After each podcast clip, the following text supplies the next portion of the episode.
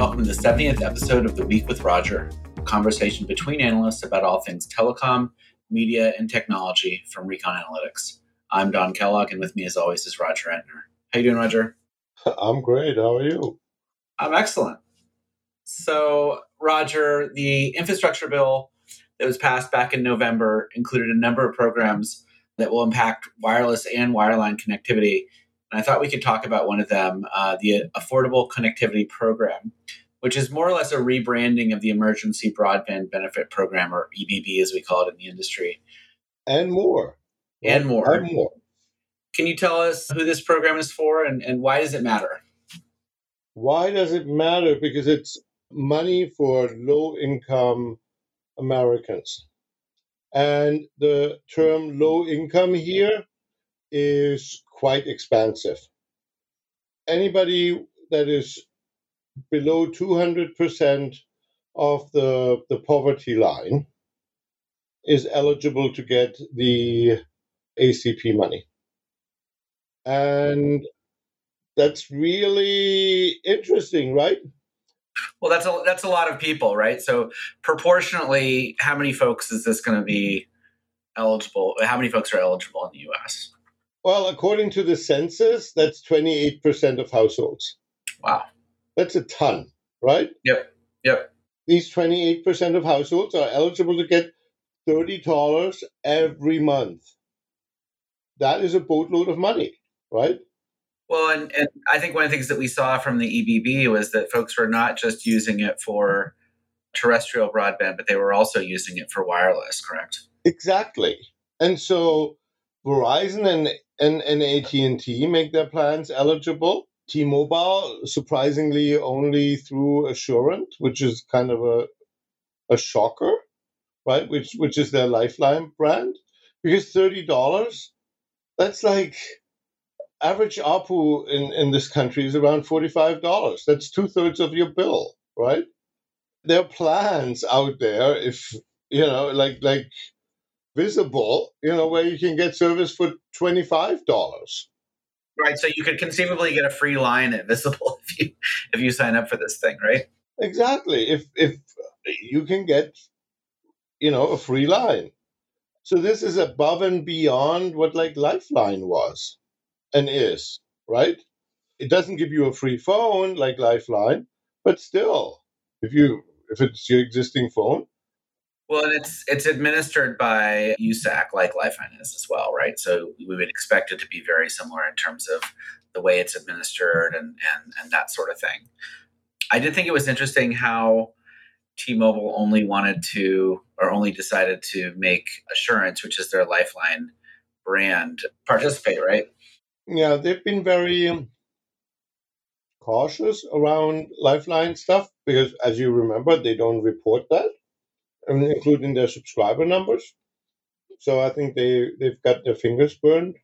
Uh, would be my interpretation. But I mean, his, historically, you know, as a as a value provider, T-Mobile has had more folks on the lower end of the income distribution than some of the other national carriers. You would think that you know if if credit is a problem for folks typically that have lower incomes that T-Mobile would welcome the government basically backstopping a lot of these plans, right?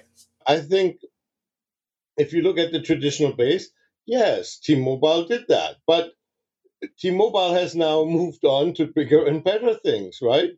Seniors, public safety.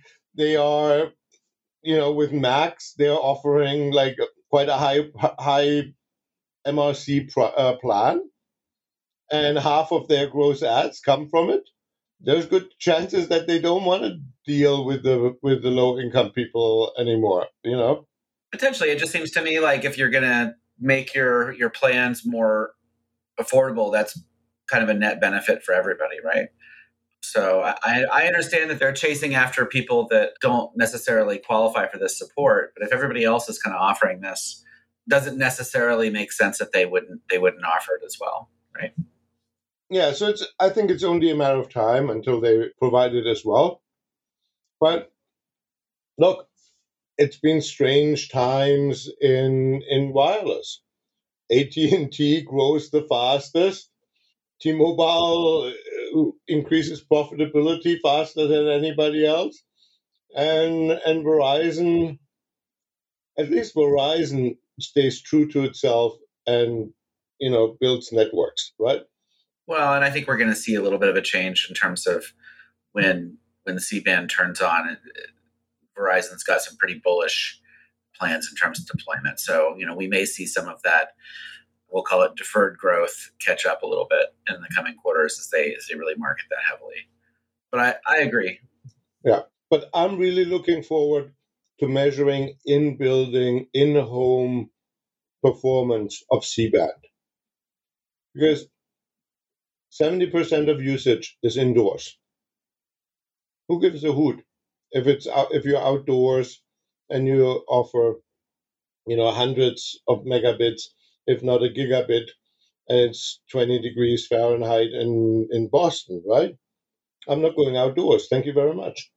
Well, I think this is, and we talked about this the other day offline. I think this is a an interesting strategic departure in terms of you know the way that T-Mobile and Verizon are approaching kind of mid-band and the way AT&T is approaching mid-band in the sense that you know, here sit, sitting at home on my fiber connection, it doesn't really matter how fast my phone connection is because I'm sitting on that Wi-Fi fiber connection, right? And AT&T is going really hard on the fiber side, whereas you know T-Mobile and Verizon are very much pushing you know mid-band fueled wireless technologies that you know to your point 70% of the time are not going to be applicable right because folks are going to be sitting on a on a terrestrial connection you know, if you're Verizon, you offer FiOS as well. So I don't think they're really losing anything by, by pushing kind of fast wireless speeds as well as as well as fiber. But for T-Mobile, you know, the use case for most folks is most of the time is going to be their wireless phone sitting on a terrestrial connection, which may or may not be, you know, fiber, right? And T-Mobile doesn't offer fiber.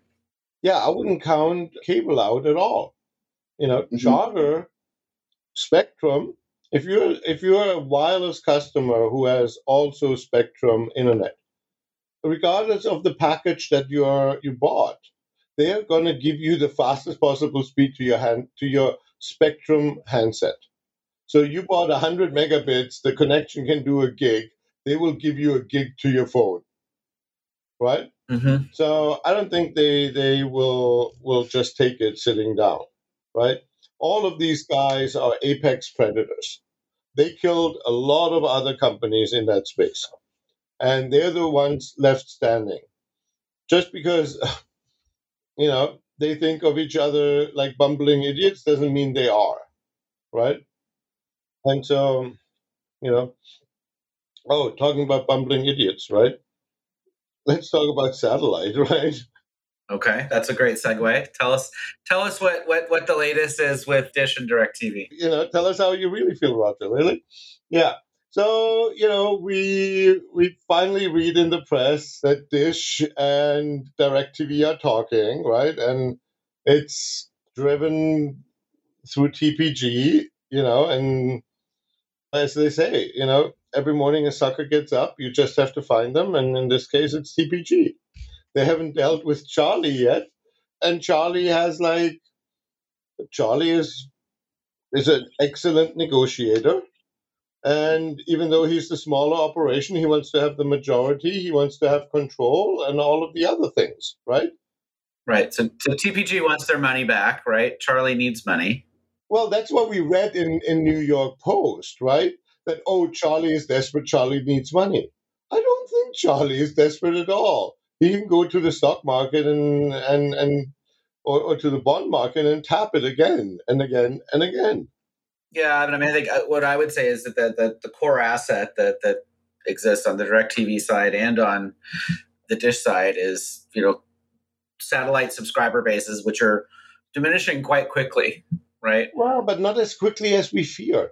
Well, DirecTV's lost about almost half their subscribers in the last five years. That's pretty. Yeah, but most of that in year five to year four. Last year they didn't lose that much. You know, I expected them to lose this year a lot more. So, so are you are you arguing that it's better to drown slowly than to drown quickly? Yes. Yes, absolutely. I'd, I'd rather not drown. I'd rather not drown personally. I'm I'm absolutely with you. That's why he's, that's why Dish is trying to build a wireless network, right? Which is still not working, right? Can't be that hard. But from what we hear, at least they have a new boss now in John Swieringa.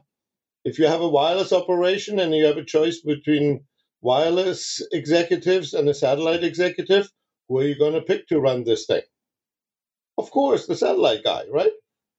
So, regardless of how desperate Charlie is, the clock is ticking, right? The clock is ticking on the DirecTV side with TPG.